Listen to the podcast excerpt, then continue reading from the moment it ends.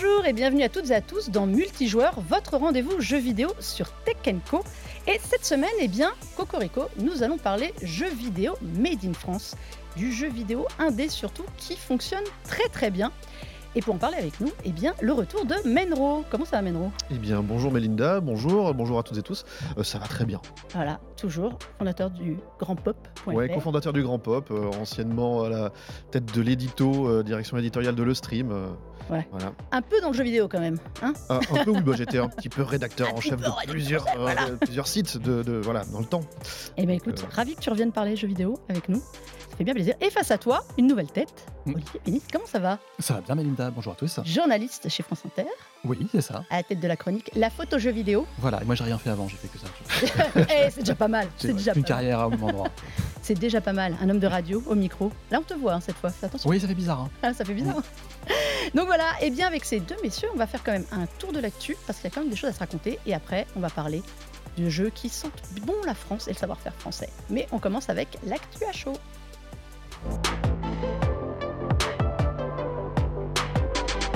Alors, petite actu à chaud, parce que ça vient d'arriver.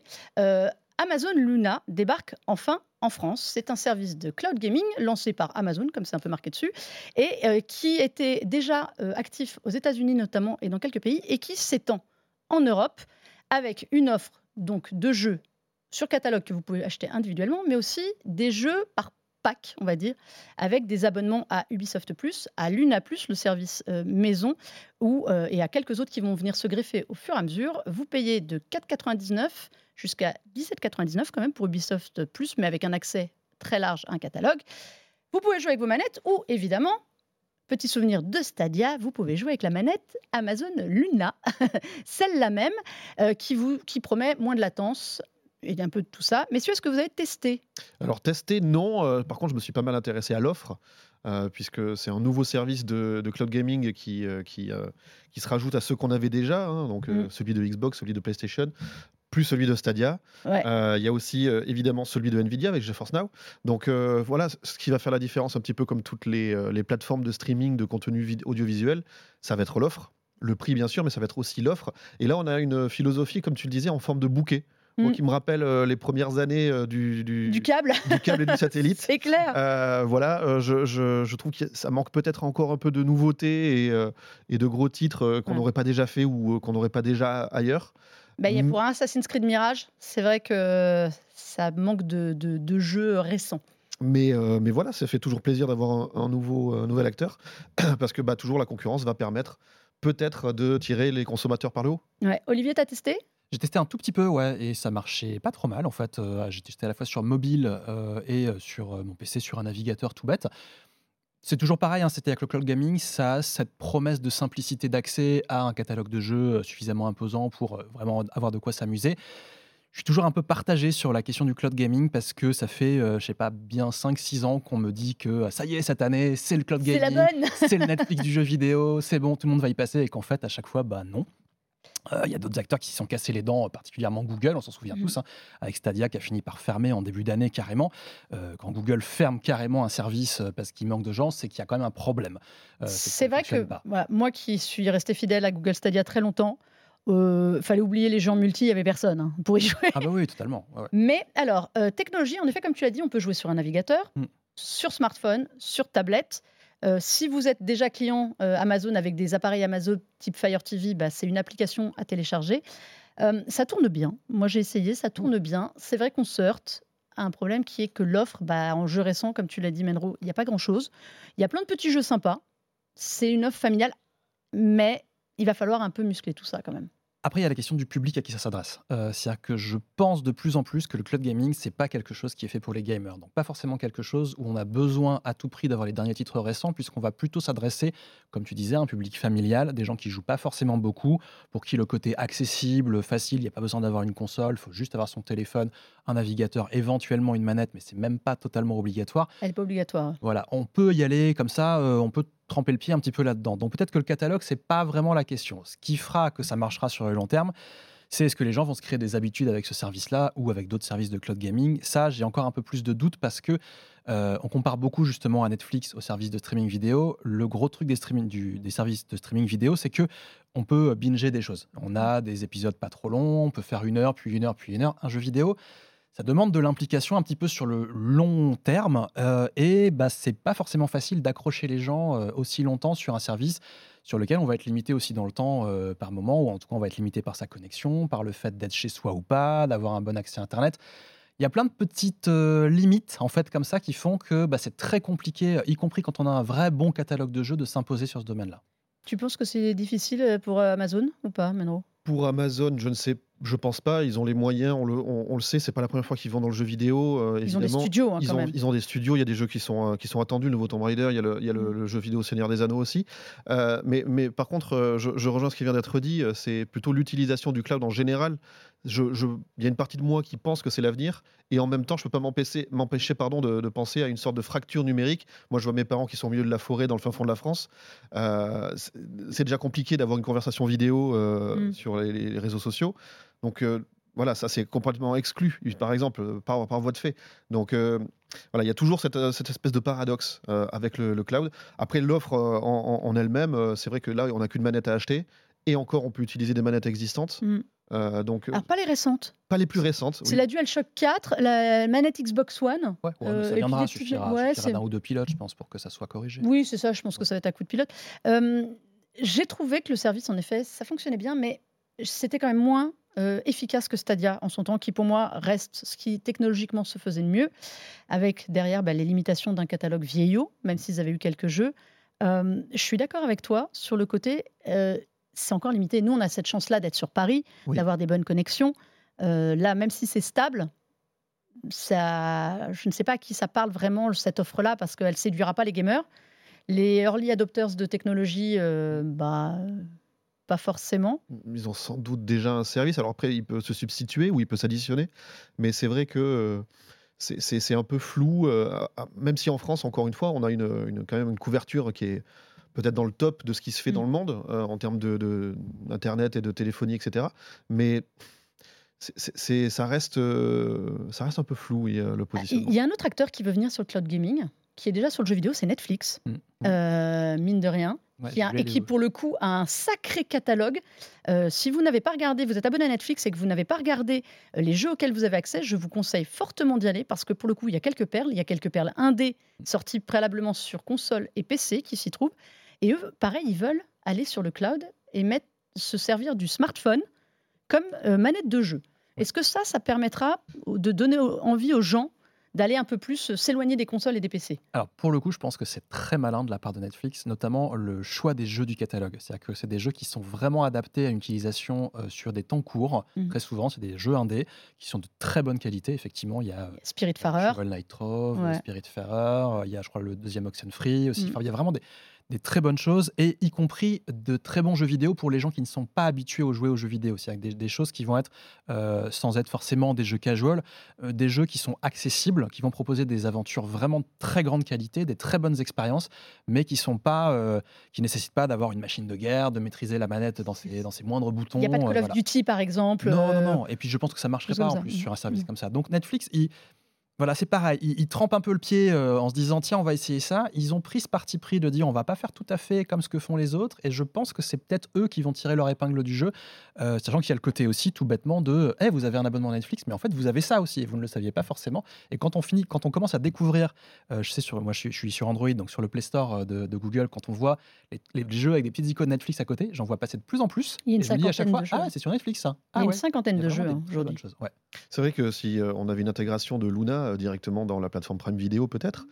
Mais là, on, touche du doigt euh, quelle est l'interface et l'UX de, de, Prime Video. Mm. Et là, on, par rapport à Netflix, euh, encore une fois, il y a, y, a, pas match. Hein. non, c'est ça. Le seul avantage que vous avez, si vous avez un abonnement Prime, vous avez Prime Gaming, ce que les gens oublient aussi. Vous avez beaucoup d'avantages et des jeux tous les mois qui devraient à terme être accessibles euh, dans Amazon Luna. Donc on va suivre ça parce qu'il y a quand même en effet, comme tu as dit, des mastodontes que sont le Game Pass Ultimate, enfin le Mm. Xbox euh, Cloud Gaming, et euh, Nvidia surtout, qui ont des technologies et des catalogues un peu plus sexy. Et Sony qui va s'y mettre très sérieusement aussi, je pense, dans les années qui viennent. Ouais. Qui a déjà commencé avec son premium. hein. Mm. Ouais, avec le premium, mais bon.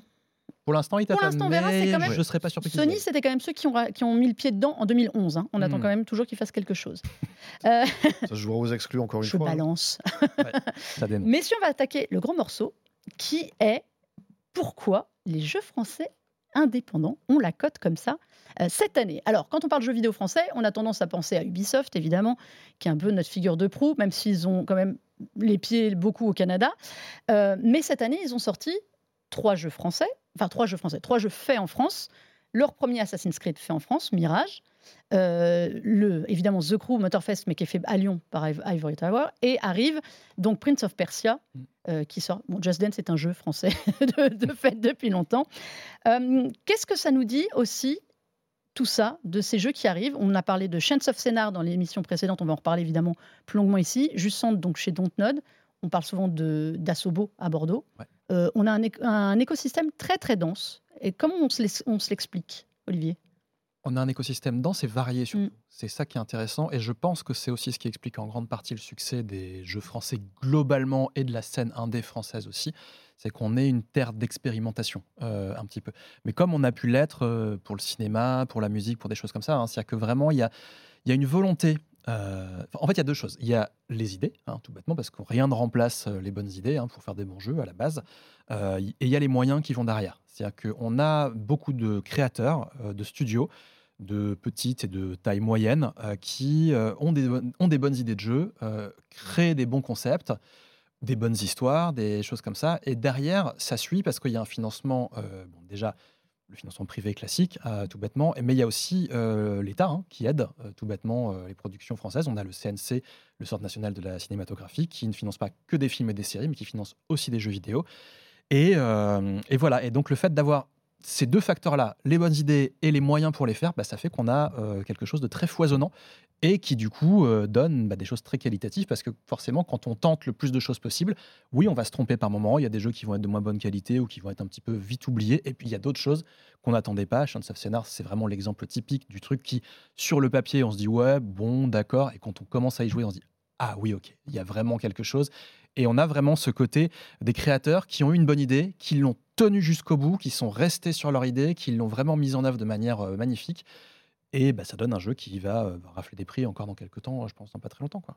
tu, tu penses qu'on arrive à- au moment où tout ça foisonne ou au contraire c'est les autres qui repèrent les talents en France?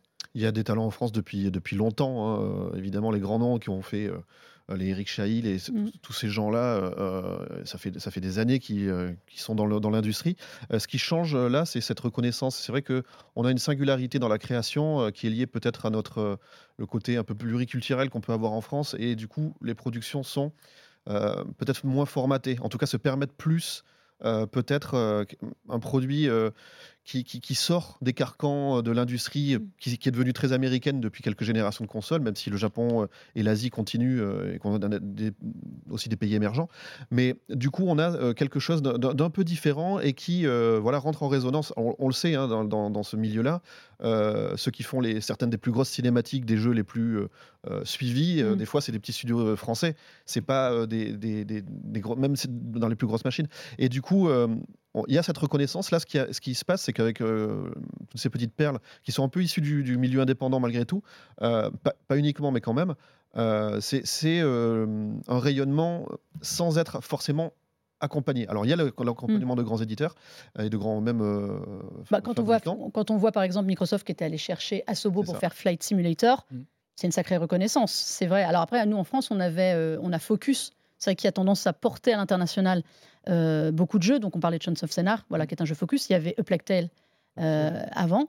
C'est- Ça aide pour la visibilité? Bah, ça aide forcément d'avoir euh, une énorme, un, enfin, un éditeur qui euh, va se permettre euh, de mettre les pieds dans le- le- le- le- la folie euh, du marketing du jeu vidéo. Mais tu vois, tu parlais de, de Plague Tale. Mm. Plague Tale, par exemple, quel plaisir de pouvoir voir des décors médiévaux plutôt réalistes Mm. quand on a été formaté par euh, peut-être 20-30 ans d'Heroic Fantasy. Alors moi, je suis très fan de l'Heroic Fantasy, euh, tout ce qui vient de Mm. Tolkien, etc. Mais qu'est-ce que ça fait du bien de voir des paysages et une architecture mmh. qui est moins fantasmée et qui est beaucoup plus tangible pour nous? Il suffit d'aller se balader en campagne. Donc il y a quelque chose comme ça quand même qui est assez. D'ailleurs, cette année, on a eu beaucoup de jeux sur la France. Mmh. il y a eu Dordogne, dont on, a, on, a, eu beaucoup, on a beaucoup parlé. Qui pour, alors pour le coup, regroupe, recoupe tout ce que tu as dit, c'est-à-dire la patte artistique complètement différente de ce qu'on voyait dans le jeu. Euh, le fait d'être en France, de, représenter aussi une France un peu nostalgique. Euh, ça marche aussi à l'international parce qu'on a un peu les clichés français ou pas oui, il y, a sans doute un peu de ça sur un jeu comme Dordogne. Euh, si, enfin, effectivement, je pense que les gens qui, l'apprécient à l'étranger ont ce côté ah oui, euh, c'est ça la France. voilà, tu fais super bien avec l'accent. je peux le faire avec l'accent euh, périgourdin aussi après si vous voulez. mais mais voilà, mais oui, il y a forcément un petit peu de ça et surtout qu'en plus tout le jeu est à l'avenant de ça, c'est-à-dire qu'il y a il n'y a pas seulement les, décors et, les, lieux en fait qui sont de la Dordogne. Il y a vraiment ce, côté peint à l'aquarelle. Mmh. Il, y a ce doublage assez délicieux aussi. Il y a, tous les petits éléments en fait d'époque, parce que ça se passe dans les années 80 aussi, donc il y a tout le côté nostalgique.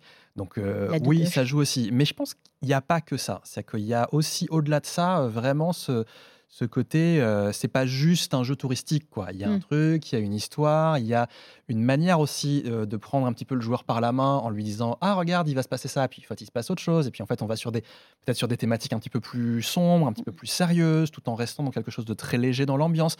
Donc voilà, il y a, y, a, y a, cette patte là en fait, il y a cette écriture en fait euh, vraiment au sens très large, pas uniquement le, texte, mmh. mais il y a cette écriture vidéoludique qui est très typique de la France. Et pour A Plague Tale, voilà, il y a à peu près la même chose qui marche, c'est que euh, nous, quand on joue à A Plague Tale, notamment le premier, moi je sais que j'ai grandi un petit peu euh, euh, près de Bordeaux et les forêts, les forêts du jeu, je les ai retrouvées. Enfin, je me dis oui, je me suis baladé dans cette forêt, je sais comment, je, je, les, reconnais les arbres, je, vois, je vois où c'est. Et à l'international, oui, il doit y avoir ce côté ah ouais, c'était ça la France médiévale, c'était comme ça. Tu parlais du, cinéma justement. Est-ce que c'est notre force dans la création? Elle vient pas de là Mais il y, a forcément le cinéma et la French Touch, elle est, elle est un peu partout dans le cinéma, elle est dans la musique, mais elle est aussi dans la bande dessinée, par exemple. Euh, l'influence d'artistes comme Bilal, comme Jodorowsky, comme Mobius. Sur euh, Scénar, c'est flagrant. c'est flagrant. Il y a d'autres noms que, que j'ai plus en tête là, mais euh, quand on sait l'influence de Jodorowsky sur la, science-fiction internationale, je vous invite à regarder le Jodorowsky's Dune, mm. ce documentaire sur ce film qui n'a pas eu lieu, où il y a dedans, dans les pages, quasiment toute la genèse de Alien jusqu'à Star Wars, jusqu'à tout. Enfin, il y avait déjà tout de pensée. Donc, il y a une influence comme ça, et on en parlait en off, euh, tu citais la nouvelle vague, mm. euh, il y a quelque chose de ça aussi. Il y a une, une, une, vision un peu différente, et ce qui s'est passé avec la musique euh, au début des années 90, c'est la même chose. C'est récupérer peut-être une dynamique et en rajouter, s'affranchir un petit peu de, des carcans mm. pour proposer quelque chose d'un peu différent et d'assez total euh, c'est ce que tu dis dans l'écriture. C'est voilà, on a un concept, une, logique et on va jusqu'au bout. On s'arrête pas peut-être euh, dans trop la facilité ou euh, ce genre de choses. Vous voyez derrière nous un jeu qui s'appelle Karmazoo, qui est un jeu de Pasta Games, donc c'est un autre studio français. Là, on est dans autre chose qui est complètement barré pour le coup, Karmazoo. Donc on, on arrive à aller aussi du côté très médiéval historique français à des créations comme ça euh, un peu siphonnées, soyons clairs. Mmh. Il y a Headbangers qui vient d'arriver aussi dans le Game Pass, qui est un jeu français, mmh. euh, qui est complètement loufoque. Euh, on a rencontré justement Guy Richards, qui est le patron de ID at Xbox, donc le label indépendant, et qui nous parle justement de ce savoir-faire français.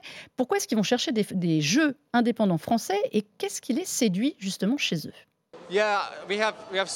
Nous avons tellement de bons partenaires français sur ID Xbox. Ces dernières années, nous avons eu plus de 100 studios indépendants français qui ont signé pour apporter leurs jeux avec ID Box, ce qui est fantastique. Il y a tellement d'enthousiasme avec les autres jeux qui vont arriver. Ce que j'aime beaucoup dans les jeux français et dans le travail des développeurs français, c'est qu'ils considèrent les jeux comme une forme d'art et c'est quelque chose chez IT Xbox que nous apprécions vraiment.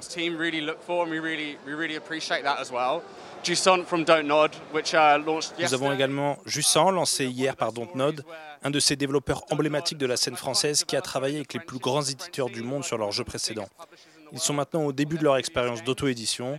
Ils nous ont parlé du jeu Jussan et nous avons adoré ce que nous avons vu très tôt. Nous avons eu l'opportunité de le faire venir dans le Game Pass dès sa sortie, de dévoiler le jeu lors de notre showcase en juin plus tôt dans l'année. Et nous sommes ici cette semaine pour voir le jeu se lancer avec des critiques fantastiques et voir les gens jouer le jeu. C'est une expérience très enrichissante. Alors justement, il dit que la force des jeux vidéo français, des studios français, c'est de considérer la création d'un jeu comme un art. Donc on, revient vraiment à ce que vous disiez. Est-ce qu'on est des artistes alors en France? On essaye. en tout cas, on a envie de l'être. C'est déjà plus des artistes que des techniciens? On a les deux, forcément, parce que parce qu'on ne peut pas faire l'un sans l'autre. Mais euh, je pense que en, France, on va plus avoir le point de départ artistique, puis ensuite se demander comment on va le mettre, euh, le mettre en mouvement et le, mettre le transformer en jeu, euh, que dans d'autres productions. Parce qu'il il y a aussi un côté, on est peut-être un peu moins formaté par rapport euh, aux productions nord-américaines, par mmh. exemple, où on a, euh, on a parfois l'impression de voir beaucoup arriver des mêmes jeux avec des univers post-apocalyptiques, des trucs très très sombres. Des zombies. Euh, voilà, des FPS, des TPS, tout ce qui est en S, tout ce qui est. mais, et voilà, et chez nous, on va plus être genre. qu'est-ce enfin, je pense qu'il y a beaucoup de studios, en fait, où le, le premier truc qui définit le, le point de départ d'un jeu, c'est qu'est-ce qu'on va pouvoir faire pour surprendre ou pour pouvoir faire autre chose, faire quelque chose qui n'existe pas déjà, ou qui, s'il existe déjà, euh, est un petit twist, un petit truc un petit peu différent. Alors ça aboutit à des trucs complètement barges, comme Karmazou, euh, dont tu mm. parlais, euh, où vraiment le, concept même est barré, toute la, la mise... Enfin, un jeu en alors pour, ceux qui ne savent pas, voilà, c'est un jeu en multi. Vous pouvez mm. jouer à plusieurs, où chacun a en fait une faculté, être grand, être petit, éclairé, et vous devez avancer dans un parcours sombre en vous aidant. C'est-à-dire qu'il faut que tout le monde soit solidaire et se suive. Bon, quand vous en avez marre de l'un d'autre, euh, un des autres personnages, vous pouvez l'abandonner derrière. Mais ça voilà. très rarement, juste. Ça arrive très rarement. Mais sinon, il y a eu aussi Stray. Comment est-ce qu'on explique le succès de Stray l'année dernière? Donc, le jeu euh, qui a été édité par Annapurna, on parlait des gros euh, qui vont les chercher, de Blue 12, qui est un studio montpelliérain. Tout à fait. et bien là, pour le coup, meilleur jeu indé mm. au, Game Awards. Meilleur premier jeu. Meilleur premier jeu. Enfin, ça a cartonné partout dans le monde. C'est quoi sa force? Alors, c'est un petit chat. Et déjà, déjà. Et voilà, merci. Bon résumé. non, mais ça, joue énormément, euh, sans doute. Après, euh, il y a. Y a hum, les mécaniques, si on regarde un petit peu, elles sont pas forcément ultra innovantes sur plein de points. Non, c'est clair. Et répétitives en plus. Et elles sont répétitives. Moi, c'est un jeu que j'ai lâché à la moitié, par exemple. Mm. Mais ça n'empêche pas qu'il y a une identité très forte. Euh, qui, qui, euh, qui, pour le coup, euh, tu vois, tu disais, on, sort du formatage, c'est exactement l'exemple de ça. On joue un personnage qui est un chat, ok, ça pourrait être n'importe quel personnage, mais on est surtout dans un monde où l'humanité a disparu, où les, robots via l'IA se sont. Il y a une philosophie derrière. Une philosophie mm. derrière. Il y a une inspiration qui est, j'ai mangé le nom, mais c'est d'une ville en Asie avec des, des buildings qui sont tous écroulés, mm. mais où là, pardon? Kowloon. Kowloon, c'est ça. Et, on, voit qu'il y a pas de, il y a peut-être moins de, de peur à aller dans l'aspérité, euh, d'essayer de parler de sujets aussi euh, à, travers euh, quelque chose de voilà, c'est léger, c'est un petit chat, des robots, il y a sur le dos, enfin tout ça. Et puis derrière, on parle d'autre chose. On enfin, c'est comme Dontnod quand le studio se lance et qu'ils font Remember Me, ils parlent d'un mm. Paris post-apo où l'eau est montée. Mm. Pourquoi? Parce que le climat. Mm. On était quand même il y a une dizaine d'années. Donc, euh, c'est les thématiques que voulait Alain Damasio. Encore une fois, c'est quelqu'un qui, qui, vient d'un autre univers et qui vient rajouter sa patte. C'est l'auteur de la, notamment La Horde du Contrevent. Mm. Je conseille à tout le monde la lecture de La Horde du Contrevent, entre autres. Euh, euh, et, voilà, on, a cette, cette peut-être cette audace encore parlais d'Ontnod, euh, Guy Richards parlait de Jussant, justement, qui va sur, dans la même thématique sur cette espèce de fin du monde euh, climatique. Ils avaient fait aussi Life is Strange, qui a eu un succès, alors porté par Square Enix, donc pareil, euh, qui parlait des, de l'adolescence et du passage à l'âge adulte, de tous les problèmes que ça. Qui était un jeu qui n'était pas techniquement le plus beau, mais qui avait une âme et qui a fait un carton à travers le monde quand même. Donc on a, on a ce savoir-faire-là sur les histoires, au moins en France. Je voudrais qu'on aborde un point qu'il ne faut pas oublier quand même, c'est qu'en France, on a des aides. Euh, on a beaucoup d'aides qui servent aussi aux studios aujourd'hui, il faut quand même le souligner, même si la renégociation ces derniers mois a été très tendue et très compliquée pour les studios. Euh, ça aide dans quelle mesure? Ça aide beaucoup parce que, comme on le disait, ça favorise la créativité dans le sens où euh, les studios ont moins besoin de se poser la question de comment on va financer ça et surtout comment on va faire pour que le jeu qu'on sort euh, nous rapporte suffisamment d'argent pour pouvoir éventuellement en sortir un suivant, parce que c'est toujours l'idée d'un studio, hein, c'est toujours se dire euh, qu'est-ce qu'on fait pour que le jeu d'après puisse exister, euh, tout en faisant en sorte que les, gens soient payés, que les gens puissent vivre de ça, et, voilà. Donc le fait d'avoir des aides, évidemment, ça fait pas tout, parce que c'est pas ça qui va sauver un, jeu, un jeu raté ou un jeu qui, qui malheureusement passe un peu mmh. inaperçu, mais ça fait une petite sécurité au moins de se dire, allez, on peut y aller parce qu'on va avoir au moins ce soutien-là qui va nous permettre de, de peut-être tenir le minimum syndical en termes de euh, payer les gens et assurer euh, que le jeu arrive à son terme. Euh, voilà, il y a plein d'autres pays où il y a des gens qui lancent des idées de jeu et puis ça coule au bout d'un an parce que le financement ne suit pas. C'est ce que j'allais dire, justement, on sait que le jeu indépendant à l'échelle mondiale, il est en difficulté. Mmh. Est-ce que la France est préservé, je vais pas dire protégé, mais préservé à ce niveau-là. Mais disons que ça aide d'avoir la reconnaissance de grands éditeurs, de grands fabricants, d'avoir des récompenses. Et donc il y a cette aide qui vient se superposer à, tout ça déjà. Donc euh, quand on parle d'aide, il faut bien comprendre qu'il y a un crédit d'impôt, mais il y, a, il, un aide au financement. Mais il n'y a pas que ça, il y a aussi une aide par rapport à, la recherche, au mmh. développement. Donc euh, il n'y a, pas une aide. Si vous, si vous ouvrez juste euh, sur une recherche Google, vous tapez aide aux jeux vidéo, sur le premier résultat c'est un site du gouvernement, il y a je sais pas, je, le fais de tête, mais une vingtaine au moins d'entrées de, catégories, sur lesquelles on peut prétendre. Je ne sais pas si elles sont cumulables, mais c'est quand même assez conséquent. Donc euh, oui, ça permet de euh, peut-être euh, prendre des risques aussi. Et si les grands studios ils sont peut-être aussi formatés, c'est parce que vu les coûts de développement aujourd'hui et ce que ça peut représenter, les investissements sont colossaux. Le jeu vidéo, c'est la première industrie culturelle du monde, donc enfin mondiale. Donc c'est il y a des enjeux, il y a, des gros enjeux derrière. Il y a de quoi faire. Euh, on a aussi un écosystème qui est très dense de, à la formation. Euh, ça, on l'avait vu dans l'émission sur. revoyez l'émission que nous avons fait à la Paris Games Week, justement avec des intervenants français pour parler euh, du jeu Made in France. Il y a beaucoup d'aide pour les étudiants, pour les écoles de, de, repères. On a quand même un réservoir que beaucoup de pays nous envient. il faut quand même l'admettre. Messieurs, une recommandation d'un jeu français. Alors, cette année? Euh, eh ben, histoire de ne pas ressortir les mêmes qu'on a déjà cités, comme mais tu, ou Jusant.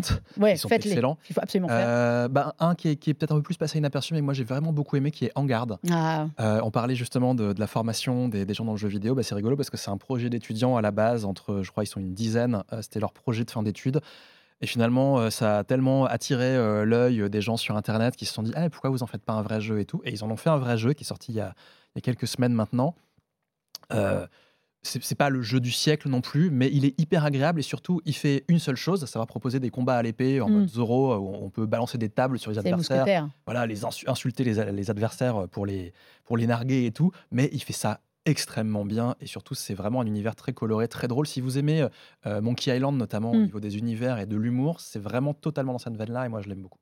On trouve même du Cyrano dedans, on ouais, Enfin, il y a quelque chose de très. Euh, très français là C'est très français pour le coup, on garde. Menro, t'en as un toi ou pas qui te vient à l'esprit? Bah écoute, moi pour le coup, je peux pas aller euh, piocher dans, encore plus loin que là où on a déjà été, mais vraiment, je conseille à tout le monde d'essayer Chants of Scénar. Euh, c'est assez incroyable d'utiliser le mythe de la Tour de Babel pour euh, euh, proposer un, jeu sur euh, jouer à être le petit Champollion. on rappelle le concept du jeu à travers ce design qui est incroyable, c'est que différents types de tribus, population, n'arrivent plus à se parler entre elles. Et du coup, comment est-ce que notre personnage, notre avatar, va être amené à décrypter mm. ces langages et pour essayer comme ça de graviter. Alors c'est des jeux d'énigmes, c'est des jeux de, casse-tête, etc. Mais pas que. Il y, a, quelque chose d'assez philosophique derrière et je, trouve que c'est assez admirable d'arriver à avoir une hauteur de, de, lecture. Enfin, tout ce qu'on peut y mettre derrière, justement, c'est voilà, c'est un, un, studio toulousain, je crois. Et, fabuleux jeu. Ouais, vraiment, je le conseille vivement. Bah, les mêmes. Alors, moi, j'aurais pu vous conseiller parce que mon t-shirt le fait. Flashback, ce n'est pas un jeu indé, mais qui est un, jeu il y a 30 ans. Alors, on en parlera dans une autre émission parce qu'on n'en a plus le temps, mais moi, Flashback, c'est mon jeu de cœur. C'est pour les nostalgiques, soyons honnêtes. Euh, je vais vous recommander un jeu à suivre. Je ne sais plus s'il est sorti ou pas encore, qui s'appelle Lisfanga, euh, qui est un jeu projet étudiant à l'origine, qui est édité par Quantic Dream, qui a désormais un label Spotlight d'édition de jeu. Et c'est un jeu, euh, je ne suis pas une grande fan des jeux au tour par tour, mais celui-ci a un petit twist c'est-à-dire que vous pouvez vous reproduire pour vous aider en fait et revivre chaque tour avec eh ben, de l'aide et revivre les séquences en ajoutant. Enfin, il y a un twist absolument euh, très intelligent dans ce jeu et je vous le, le conseille. Donc, Lisfanga, ça s'appelle. Messieurs, nous sommes arrivés au bout de l'aventure. Made in France. Euh, merci à vous pour toutes ces recommandations, pour tout ce décryptage euh, de la scène indé française. Menro, mais on te retrouve sur le Grand Pop tout à fait. Euh, lire. Un média 360 à lire ou à écouter, puisque les podcasts. Euh, voilà, legrandpop.fr, euh, c'est un article par semaine au moins, et un podcast tous les 15 jours. Et euh, au-delà de ça, euh, sinon, bah, c'est sur les réseaux sociaux, euh, Menro, M-E-N-R-A-W, sur tous les réseaux. Et ben voilà, au moins c'est facile. C'est facile. Et puis bientôt ici, le retour. Olivier, merci aussi à toi d'être venu. ça va On a été gentil Oui, c'était très bien. c'est gentil. Bon, on te retrouve aussi sur France Inter Exactement. Les matin tous les mardis matins, 5h53. Ça fait un petit peu tôt, mais ça, ah peut se réécouter en podcast. bon, bah ça va. Le podcast, c'est la vie, parce que multijour aussi, vous pouvez le retrouver en podcast. Et cette émission-là, en podcast, en multidiffusion sur Tech Co, la chaîne, ou sur le site Tech Et évidemment en replay euh, sur YouTube. Et puis sinon, bah écoutez, on se retrouve la semaine prochaine pour de nouvelles aventures vidéoludiques. Il reste beaucoup de choses à raconter et on a des surprises pour vous, notamment sur le dernier grand jeu qui arrive cette année. Et bien en attendant, jouez bien et à très vite.